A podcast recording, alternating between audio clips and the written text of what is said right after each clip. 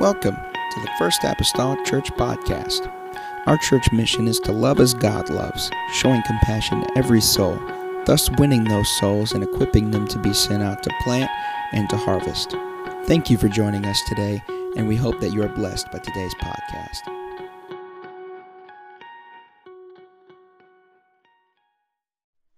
Maybe I am really, you know, still yet.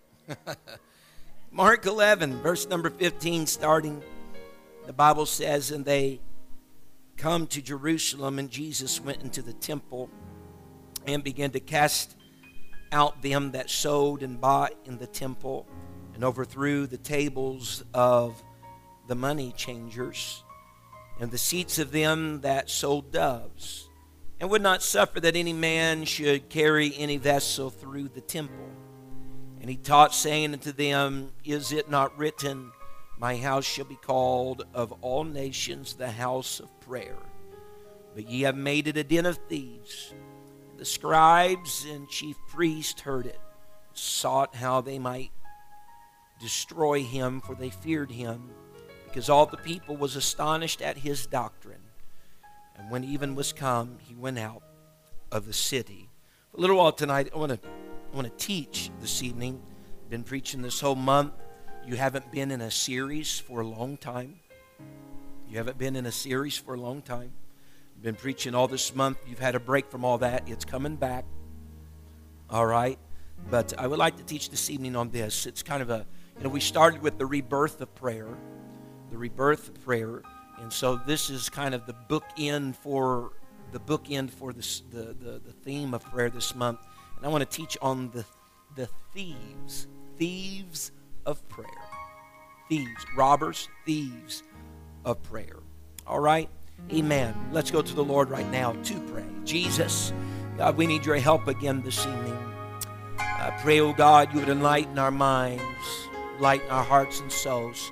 Lord, as we come, Lord Jesus, to the end, Lord, of this themed month of prayer, God, we have, Lord, approached this sacred desk time and time again during the week and on weekends, talking about prayer, admonishing ourselves to pray, underscoring the importance of prayer. I pray, oh God, let this serve as a bookend, God, to all of those things that we have heard and all those things that have been said. Once again, feed us, the Lord Jesus, from your word. We'll be appreciative of it. In the lovely name of Jesus Christ that I pray. Amen and amen. Can everyone say amen? Shake a neighbor's hand before you seated tonight.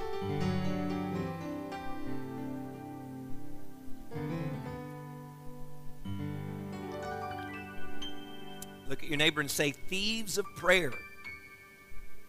Or you might need to ask them if they're being robbed, you know.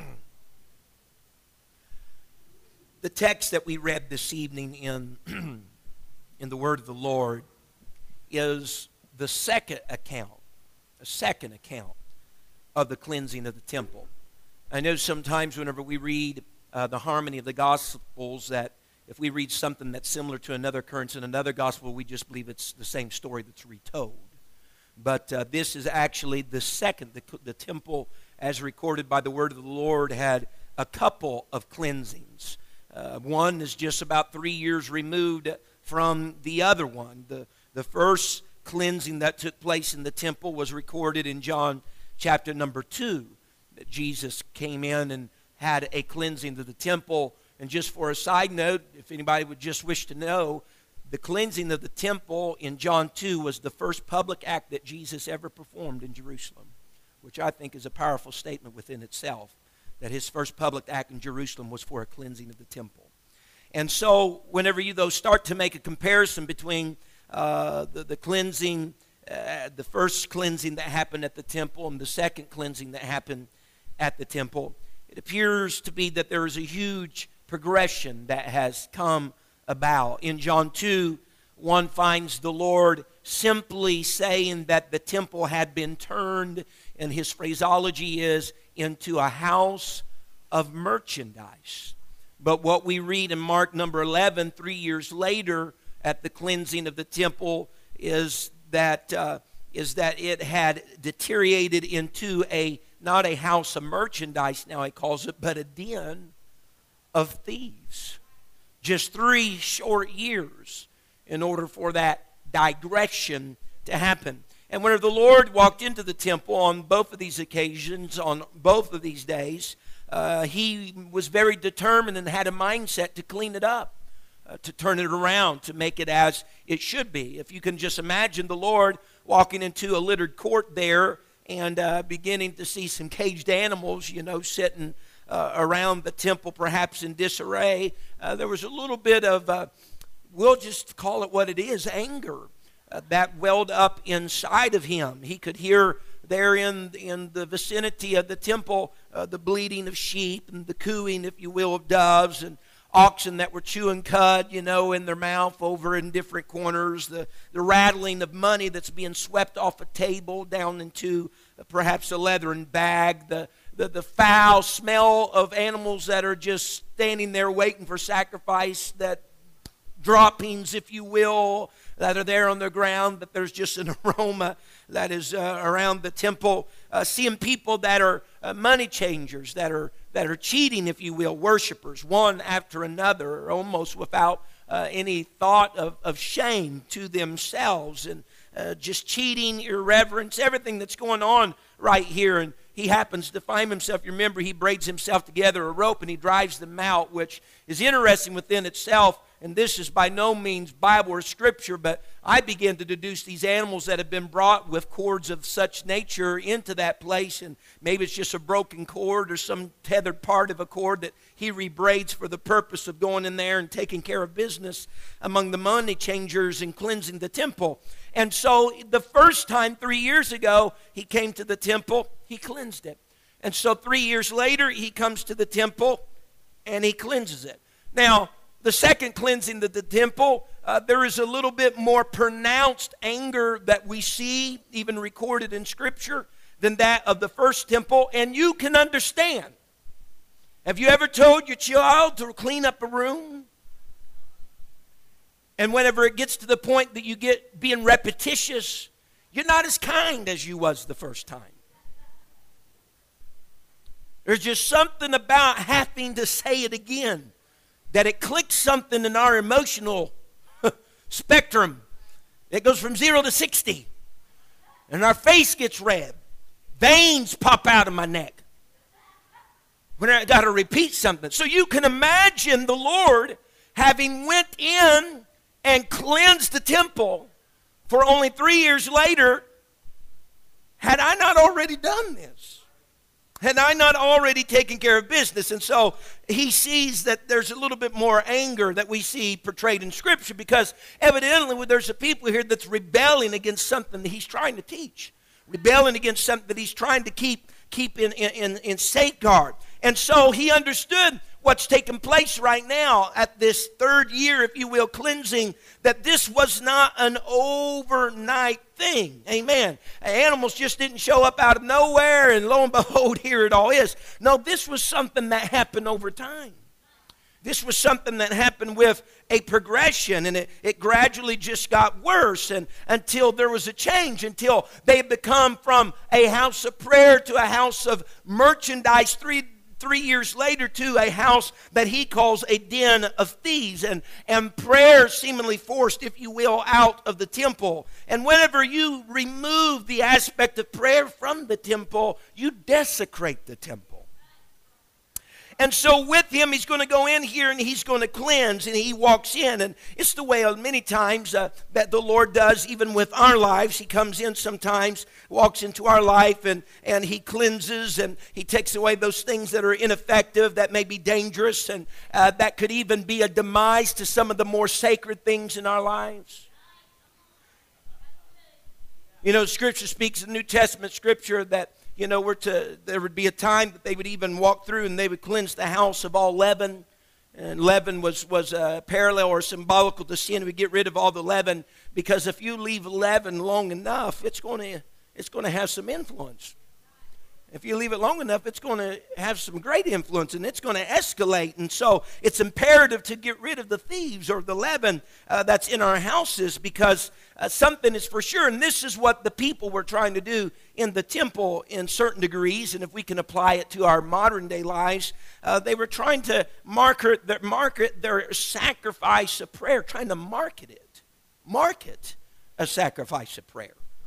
You know, they, they were trying to trade their offerings for righteousness, bartering, if you will, selling some devotion for faithfulness. These are things that could not be purchased per se or bought per se. Amen. They could only come about truly, those sacrifices of prayer and righteousness and faithfulness, all those things could only come about by what the house was really intended to be, and that was a house of devoted prayer. Amen. And I would dare to say that even American society has hurt uh, the church's prayer life greatly.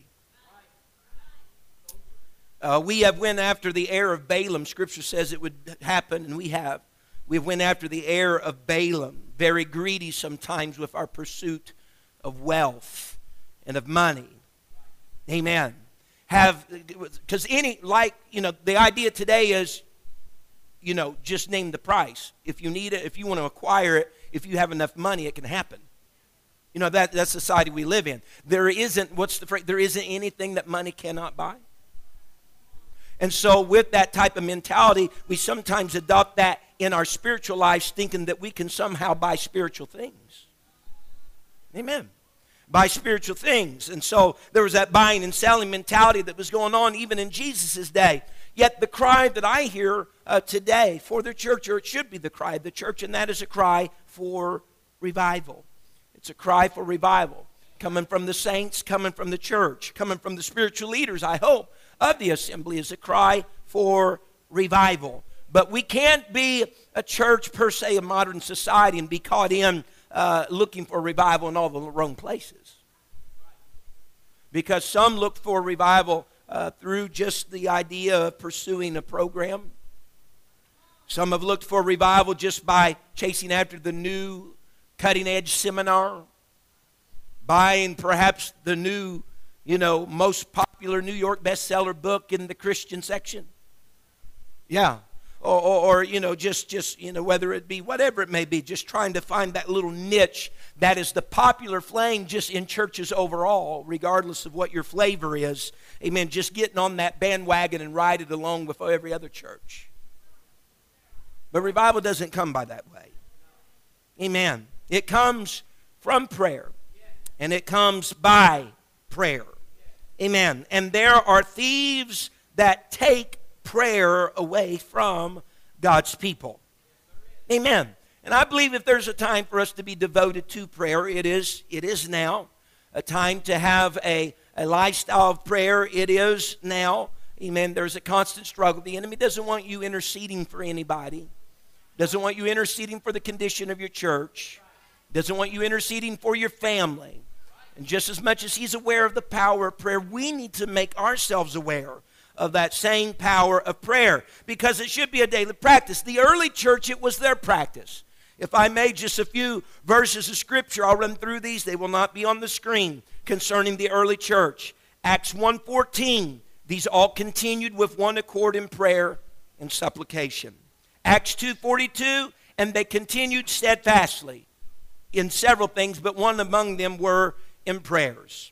Acts 3 1, now Peter and John went up together into the temple at the hour of prayer. Acts 4:31 when they had prayed the place was shaken. Acts 6 4 but we will give ourselves continually to prayer. Acts 11:5 I was in the city of Joppa praying. Acts 12:5 prayer was made without ceasing of the church. Acts 12:12 where many were gathered together praying. Acts 13 3. And when they had fasted and prayed. Acts 16 16. As we went to prayer.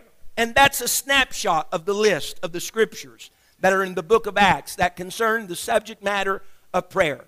The church birth, if you will, in Acts 2, and following shortly thereafter, you see a steady diet, if you will, of prayer, praying, and fasting, continuing in prayer constantly all throughout the book of Acts. And alongside that prayer, you've seen deliverance, you've seen miracles, you've seen signs, you've seen wonders, you've seen multitudes that came to the Lord who believed, received the baptism of the Holy Ghost, that were baptized in Jesus' name. And I don't think it's coincidence that right along all side of that was people who had given themselves to prayer. Leonard Ravenhill said this, and these words I'm about ready to quote of him. Let me tell you, it's not for the faint-hearted. They are very, they're very stout words. But he, he, he, he, he was speaking about the church having made such emphasis on prayer and evangelism. He, he had a few questions for the modern day church, and these are stout words. This is from a book that he wrote called Revival Praying. He says, Is it really a comfort to know that the recent converts will become just like us? What if they are as lazy and self excusing in the matter of personal devotion to Jesus? And self excusing in the matter of personal devotion to Jesus and active engagement in so winning as the rest of our listed church members. He says, Is that a thrilling thought or is it a spine chilling thought? Amen. We don't need thieves to rob us of our prayer the church will be restored as the church should be and as it was whenever the den of thieves, the dens of merchandise, become houses of prayer. Whenever Jesus went into the temple and he went to cleanse each of them, prior to the cleansing of the temple, you'll read some other stories. And in the stories, each of them, that seems as though they were preceded with a cursing, if you will. Uh, in each, there were cursings for emptiness. In the first occurrence of Jesus going to the temple for the cleansing, we have the story of the marriage of Cana of Galilee.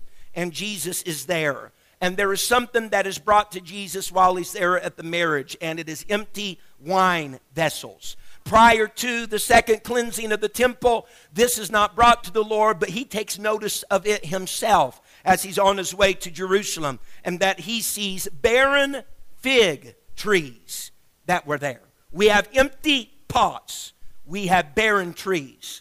Both of them speaking about emptiness.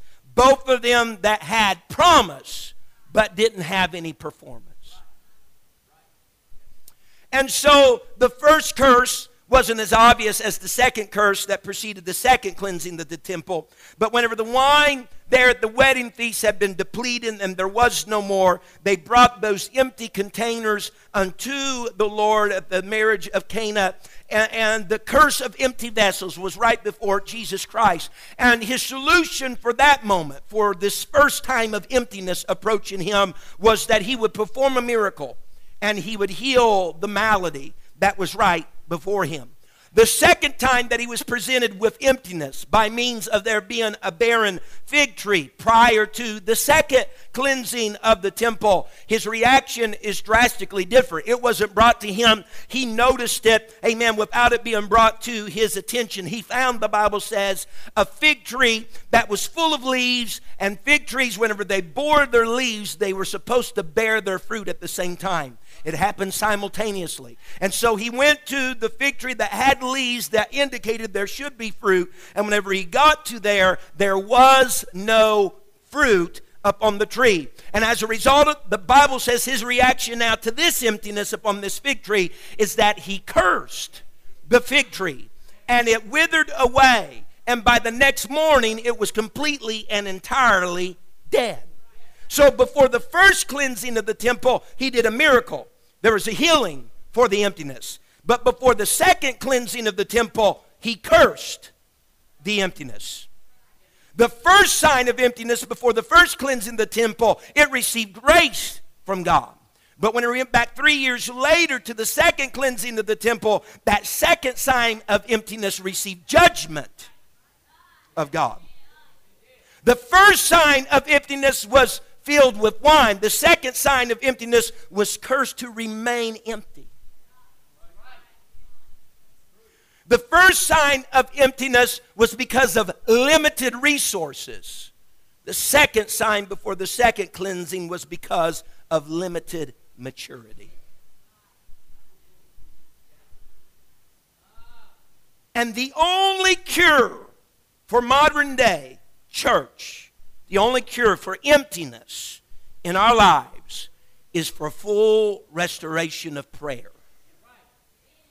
unlike never before. Amen. Amen. We have some thieves of prayer. They did in their day, we still do yet in our day. There are thieves of prayer.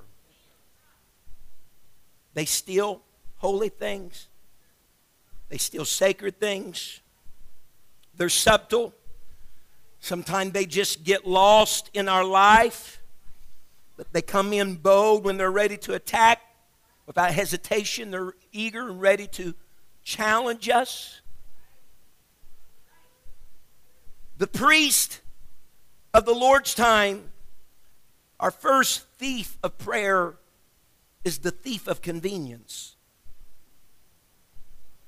The priests of the Lord's time had followed a similar suit. Hophni and Phinehas, Eli's sons, the Bible says they would clanking in their flesh hook and they was bringing out goodly portions for themselves to eat. They were robbing those who were coming to worship. And now, New Testament scripture, Caiaphas and Annas and those that are with them had found also a way to make huge profits, if you will, off the worshipers that were coming to the temple. As a matter of fact, some historians say that there was estimated that the high priest and those that were with him were actually charging as much as 10 times the normal worth of a sacrifice to those who were visiting the temple to make their sacrifice. And the plea, of course, would be this hey, don't worry about bringing your own sacrifice to the temple. That was custom. That is what was supposed to happen. Those who came to the temple were supposed to bring their own sacrifice. But see, the call and the thief of convenience was saying, don't worry about bringing your sacrifice to the temple. Let's make it convenient for you. And you can purchase your sacrifice right here. You can buy it whenever you get here. Let me tell you something convenience will always be the enemy of sacrifice. Convenience will always be the enemy of sacrifice. Amen. We say, well, shame on those priests. They should have not done that. You know, be offering that to the people. Well, you know, blame, blame. It's not just shame on the priests, but shame on the worshipers that were come, knowing it was their responsibility to bring their sacrifice and to buy into the idea of a convenient sacrifice. Amen. They, they had sold out their devotion. They had sold out their whole scheme of this ploy of convenience. Amen. There's nothing about convenience that's even remotely related to sacrifice. Amen? Nothing about convenience that's even remotely related to sacrifice. Here's what convenience will tell you and I convenience will tell us we need not to pray so much anymore. We have a, we have, we have a Spartan, we've got a great group of musicians that can play and sing beautifully there's no need to pray. anymore. We got that. There's no need to pray anymore. We're in our third building. A big pitfall some churches, whenever they have built new buildings, is that they don't have to do what they used to have to do because they have now arrived. Man, if uh, the Swedish bank account just ever hits the church, the mentality, we don't have to pray anymore. You know, finances are good, finances are being great. We don't have to, we don't have to pray anymore. All the needs of the church and the needs of the people are being met. We don't, we don't have to pray anymore. Our, our, our, you get the idea? That the word and the voice of convenience says you don't need to anymore. There's nothing there that's warranting you to pray. That, you know, because people pray when problem, people pray lack of finances, people pray when sick, people pray when distressed. But when everything else is okay, what's the purpose of prayer? There's no need to do that. Convenience will tell you, why work so hard whenever you're not in need of anything right now?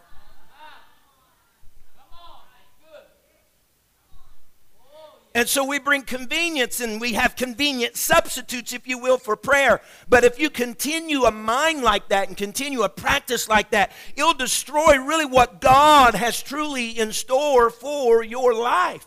It'll take away your passion for purity, for holiness.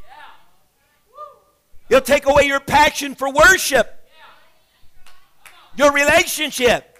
It'll take away your passion for the powerful and the prophetic if you continue in a line of just convenience. That's the reason why God longs for His church to be a praying church. But if convenience was to be a first enemy, then our second enemy, or our, our thief, if you will, of prayer is busyness. The example of busyness in Scripture is one that we oftentimes use, found in Luke 10 and verse 40. The Bible says, But Martha was cumbered about much serving and came to him and said, Lord, dost thou not care that my sister hath left me to serve alone? Bid her therefore that she help me. Jesus answered and said unto her, Martha, Martha, thou art careful and troubled about many things. But one thing is needful. Mary hath chosen that good part, which shall not be taken from her. Again, Martha was so busy with the necessary, busy with the pressing things of life, that she missed what Mary gained by sitting at the feet of Jesus with the wisdom of all ages speaking. And what eh, and what was it then that I asked myself the question that, that caused Martha to become so cumbered about with much serving? What was it that caused her to do that? Well, Martha, she's, she's serving for no doubt the crowd of people that perhaps gathered at her home. She is supervising those that are helping her. I mean, she's like the, the, the, the big cook, you know. She's, she's wearing the big hat. She's the chef, and she's orchestrating everything. She's supervising, and, and no doubt she's involved with the idea that it's Jesus coming to her house, so everything's got to be just so so and just right, and all of this stuff. But with all of the busyness that Martha is doing, she's trading for some very critical and crucial things.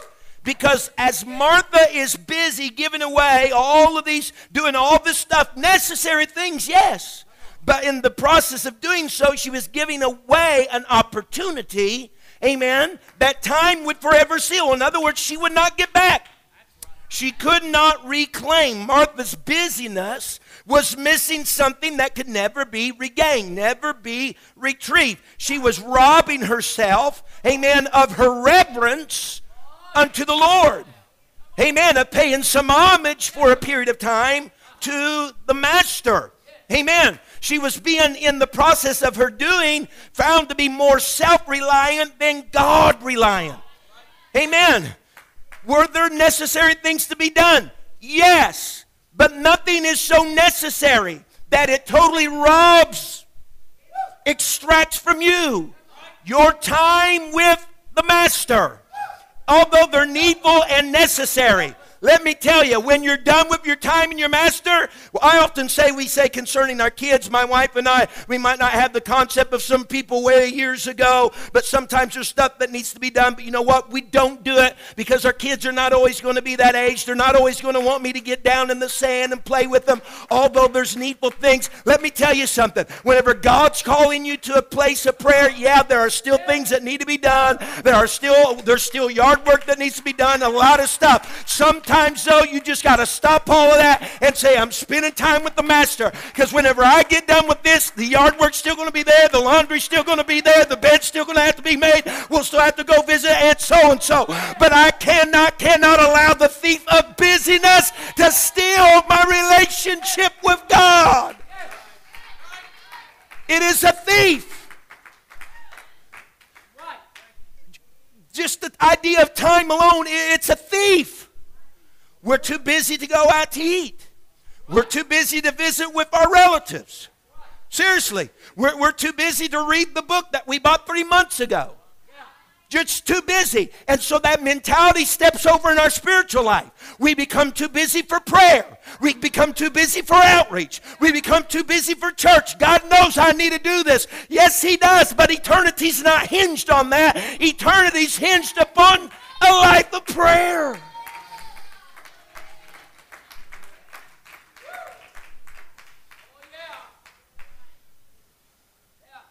Amen.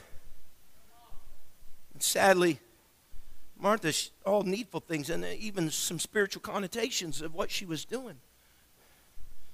But still finding herself, as she didn't watch it, very spiritually undernourished. We must give ourselves to prayer. And whenever you're in the fast lane, sometimes that's real difficult for people that live life in the fast lane. It's difficult sometimes for them to find time to pray. Prayer is very unnatural to Americans in our society who are driven to success. Amen. They're so busy doing, but never becoming what God wants because they're not spending time in, in prayer. Spiritual leaders, let me tell you, pastors and leadership in churches can fall prey to the thief of busyness. They're reading all the books about prayer, gathering material for Bible studies for their small groups and their prayer groups. Go to seminars on prayer. Listen tape CDs and all that nature concerning prayer. And all that's great and fine, but those things should only be complementary to the actual praying. Amen. A third thief convenience, busyness. the third thief, that is a thief of prayer, is the thief of apathy.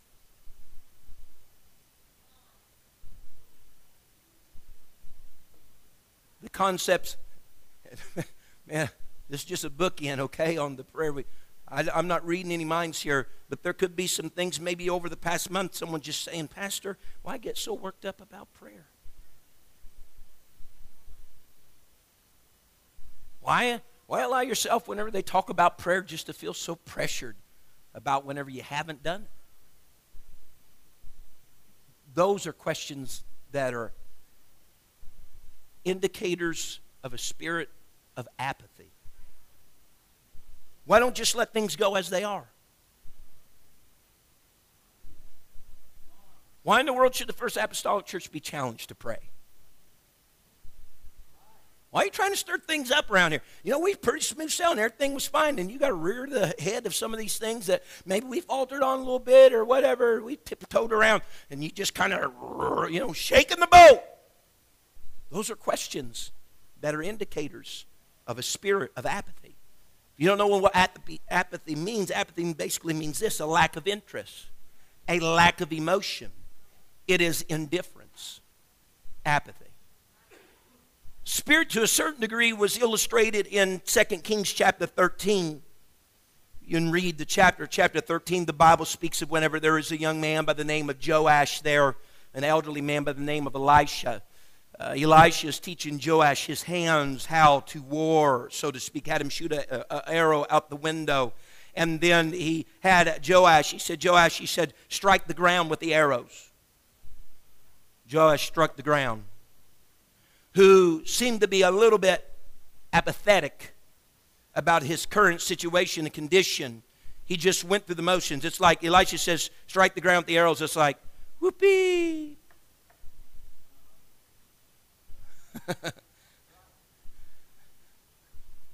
you know, someone says, oh, it's church time. And they're striking the arrows. Whoopee. Men's prayer Quarter after five on Sunday, they're striking their arrows. Whoopee. Because look at the scripture. Elijah speaks back to Joash. And he says, You know, Joash, he says, You're going to have some deliverance. He said, But I would have given you complete deliverance if you had smacked those arrows just a few more times on the ground. Because just in the little smacking of the arrows on the ground, Joash was just showing, Yeah, this is great. He wasn't very passionate. He wasn't very enthusiastic. He was kind of detached emotionally from the whole situation. Yeah, I just do what I do. He said, if you'd been a little bit more passionate about it, a little bit more enthusiastic, a little bit more emotional about it, you would have just had part of a victory. I'd given you totally victory. Total victory. Said, if you just smoked those arrows just a few more times, your whole nation would have received a great, great victory. But you are nurturing a spirit of apathy. You're disconnected. You're not interested. You're no longer emotionally, amen, have no emotional interest anymore. You're just going through the motions, Joash.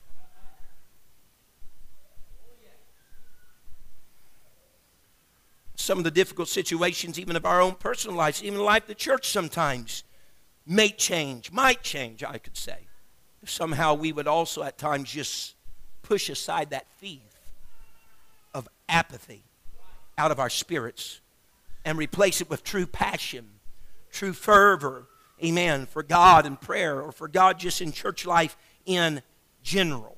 Amen, in general. So if we are apathetic, not pathetic, that too, but if we are apathetic, in our praying, there's some consequences that can come. Amen. Because they got some deliverance, but their enemy ended up having an upper hand over them. Your enemy could pre-eventually have an upper hand over you whenever you're not in, emotionally involved, but you're just raising the head, bowing the head, folding the hands, saying words just to say words, going through the motions, but you don't have the motion. You don't have the emotion. You don't have the investment. Amen. The attack of the enemy could be very detrimental if you're just apathetic about your routines in God's house, your routine to God's house. Not only that, it causes then the true power of God to come under some kind of carnal scrutiny. Is that, is that all it is? You can have two people pray, one pray passionately and the other pray. The one that has no emotional investment, indifferent, is that all it is?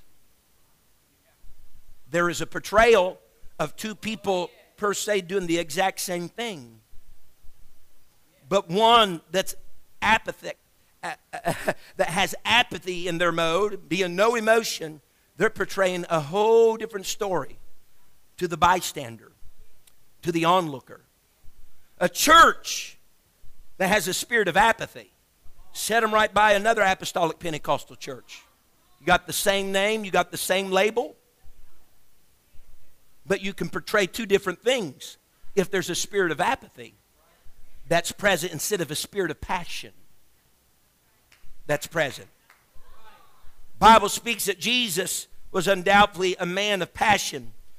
Throughout the scripture, we read of occurrences of his passion and compassion. His spirit moved, was so moved in him that he groaned in anguish in scripture. Amen. His indignation, his passion brought about so fiercely that one man was left just speechless because of the way that he was so passionate. Amen.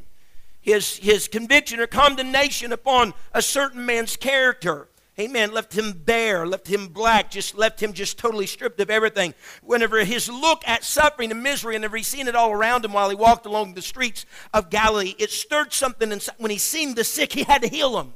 There was just, he had an emotional connection to what was going on. Amen. He gave himself to the smallest of things of life. Amen. John the Baptist even wondered about his identity, thinking, would a king really do this? Because, man, this guy is like, woo, AWOL. I mean, he is passionate. He's just out there He's acting even beyond a king. You know, king, he's pomp and he's, he's collected and he's sophisticated and he's got decorum and he's all this and that. He said, but this, this Jesus, is he a king? They call him the king of the Jews. But man, look how that guy's acting. Seen the multitudes moved with compassion, had great passion over the city of Jerusalem that he had moved him to tears, cried for the souls that were there that wouldn't heed his call our lives, the life of the church, has to be renewed in a place of prayer. Passionate, passionate prayer. Amen. Passionate prayer. Not just I lay me down to sleep. Not just the same words you say every time you pray. There, you, we get in ruts. We say the same thing every time we pray. And it's because we're thinking off in la la land. And those words come easy to us, and we can think while we can still say something. I know for certainty whenever I kneel down to pray, whenever I'm having one of those struggling times. You know why? Because those repetitious phrases that are the good old fallback start coming out my mouth. And I'm like, God, help me get this together. But I know the other times then, whenever I plugged into the Almighty, because I don't know what in the world's going on around me, they could literally come in and rob this church, and I probably wouldn't even know it because I'm plugged into God in prayer. I'm focused, I'm honed in. It's a difference between apathetic and being passionate. Amen. Being connected or being disconnected. Amen. In prayer, we got to return to a passionate prayer. If my people, which are called will humble them, but which are called by my name, will humble themselves and pray. The fourth, the fourth, the fourth enemy of prayer. There is convenience, there is busyness, there is apathy. The fourth, the fourth enemy of prayer is hypocrisy.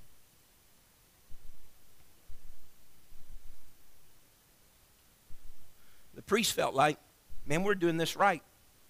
Filling the temple and the tabernacle area there with animals to be sought and bought and sold for worship. We're doing the right thing. Amen. But the temple would become a place of a suitable alternative. And if you allow hypocrisy to live long enough in the temple, it'll take over. If you allow hypocrisy to live long enough in your heart and your life, it'll take over. It'll destroy your ability to be able to pray legitimately and pursue God. So, there's sometimes the temple is not cluttered with animals and the money changers. Okay? And instead, I've already touched on this a little bit with the last one, but they come to the temple and he's telling them about how you speak to me with your lips, but your heart, it's far from me.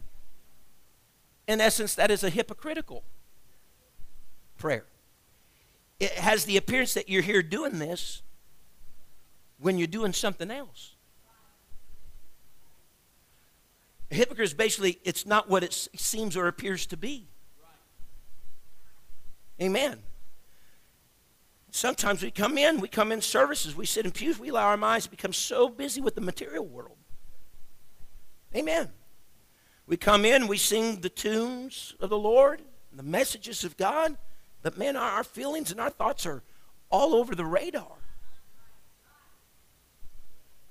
And I'm, I'm just, you know, teaching tonight, but, you know, and sometimes we, we, you know, say, well, I don't go to that church because there's a hypocrite. You know, every church has them, you know, so on and so forth. And sometimes we, we, we, we probably dancy do with the line of being one, and some services we come, we're not one. Because we're hypocritical sometimes in our worship. We cast up of a hand because that's what you do when you come to church. You raise a hand. Or that's what Brother Mason asked for you to do from the piano. Let's everybody raise their hands. But as far as there being feeling and real intent, the time when he asked you, you just threw him up because it was asked of you, not because you was really seeking God. Amen. So, you know, we, we can do, I mean, we can do hypocritical, we can sometimes come to the altar at the end of service in a hypocritical fashion. And I respect you respecting me. But more importantly than that is us respecting God. Amen. We give our tithes and our offerings. You know, and that's great and that's tremendous, and we should. But to do that and then to leave some of these others undone, Scripture even speaks of. To leave some of the others undone it's not good as well. Amen. So, you know, we listen to the Word of God, where we concentrate upon the Word of God, but at the same time, through other venues, we could be desecrating our spirits and our temple with violence and wrath and malice and envy. Uh huh. Those are those are hypocritical actions. The thing about hypocrisy that is, is probably the most detrimental is that it is oftentimes carried out by those who are often the most knowledgeable about the holy and the most intimate and sacred things of God. Because you cannot pull off hypocrisy good unless you have a knowledge of the other world. You can't fool someone about your godliness if you're not acquainted with what godliness is. A con artist is able to be a con artist because he educates him in such a way of however it is that he, he, he familiarizes himself and educates himself in order to be the con artist of the opposite world or the uh, who or even someone of theft of identity. You want to become another person, you better learn their mannerisms, you better have their signature. You got to so you're most knowledgeable about them, but you're escaping as something else. And so, in order to be a hypocrite, you are usually the most knowledgeable about the holy and sacred things of God, or otherwise, you wouldn't be able to pull it off. Amen. The Bible says, Jude chapter number 1, and verse number 12. There's only one chapter in Jude, so I guess that went without saying. But if I said Jude 12, everybody would be looking for the 12th chapter of Jude. He says, These are spots in your feast of charity when they feast with you, feeding themselves without fear. Clouds they are without water, carried about of winds. Trees whose fruit wither without fruit, twice dead, plucked up by the roots. Raging waves of the sea, foaming out of their own shame. Wandering stars to whom is reserved the blackness of darkness forever. And what we have here, a picture in view, is this is that there are seemingly a lot of things here that are true and supposed to be themselves. They have life, but they're full of deadness. They're not what they seem to be. There's a lot of things here that are not what they seem to be. And it happens. Uh, Van Dorn said this. He said, The hypocrite, listen to the terminology, it might be a little difficult to follow, but it's just a few words. The hypocrite affects the innocence of the dove to hide in the cunningness of the serpent. Balaam a prophet, but he didn't have any values. Judas, an apostle, but he seemingly didn't have a conscience. Saul, a king, but he seemed to have no spiritual royalty or loyalty for that matter. Bounds stated these words, and again, I've told you before, if you want to read about prayer, read E.M. Bounds. He has all kinds of books published about prayer. And he's an old, old, old gentleman, years gone by. He says, Our religion breaks down oftenest and most sadly in our conduct. He said, Beautiful theories are marred by ugly lives. The most difficult, as well as the most impressive point in piety, is to live it. Our praying suffers as much as our religion from bad living. Preachers were charged in primitive times to preach by their lives or not preach at all. So Christians everywhere ought to pray by their lives or not pray at all. Praying which does not result in pure conduct is a delusion. We have missed the whole office and virtue of praying if it does not rectify conduct. It is in the very nature of things that we must quit praying or quit bad conduct. A life growing in its purity and devotion will be a more prayerful life. The Bible states in Matthew chapter 6 and verse number 5 And when thou prayest, Thou shalt not be as the hypocrites are, for they love to pray standing in the synagogues and in the corners of the streets, that they may be seen of men. Verily I say unto you, they have their reward. And I'm saying this not just because maybe society's saying this, I'm saying this because I truly believe this. If someone were to ask me what is probably one of the greater needs of the church at this hour, my response would be this the church needs to be prayed. Years ago, as an evangelist, when the question would come up, I'd tell them the church needs teaching. In this hour, and I haven't traveled here and there a lot, but some a little bit, my, my request would be, or my answer would be this of this hour the church needs to be prayed. Sports stadiums are taking the place of prayer. It's robbing us of our praying. Money used in the wrong way, it's robbing us of our prayers. Hollywood's filling the minds of impressionable minds. By that means, it's robbing us of our prayer. Amen. Discord sown, it doesn't take much for rumors to get around, and truth is rarely spoken. It's robbing us of our prayers. Pride, deceit rules the lives of men and women. We're being robbed, being robbed of our prayers. Amen.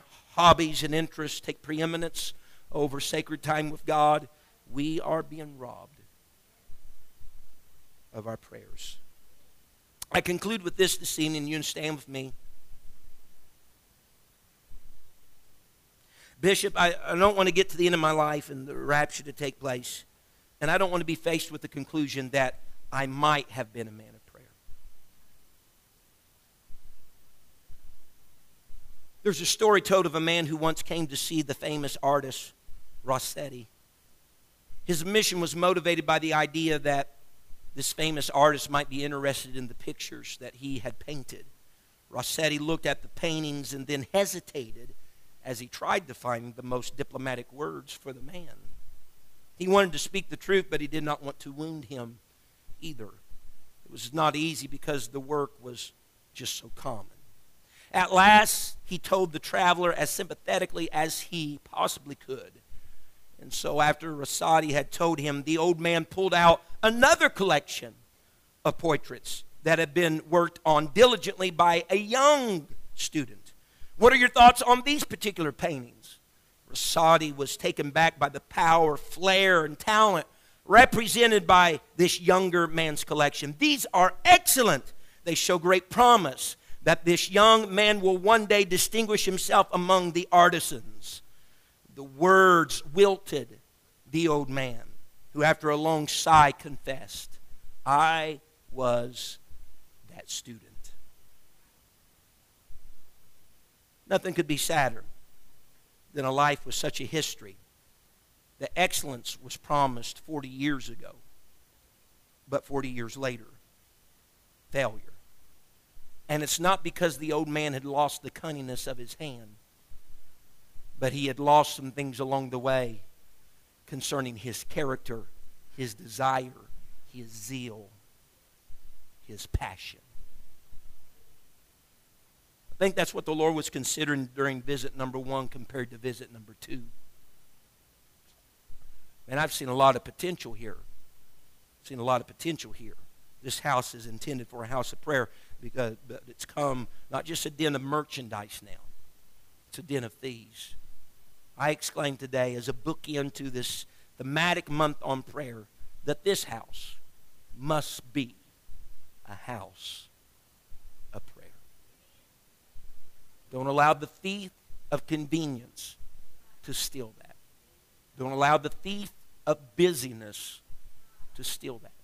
Don't allow the thief of apathy, disregard, disconnectedness to steal that, nor hypocrisy. But let's just get in there, find that niche with God in that secret place. Turn it into our homes, turn it into our church, and make those houses where we pray houses of prayer. Brother Mason, if you can come right now, if we can bow our heads all across this place. God, I love you, Jesus. Thank you for listening. If you would like more information about our services and activities, you can find us on Facebook, Instagram, and Twitter with the username FACMC. Again, that's FACMC. Thank you and have a blessed day.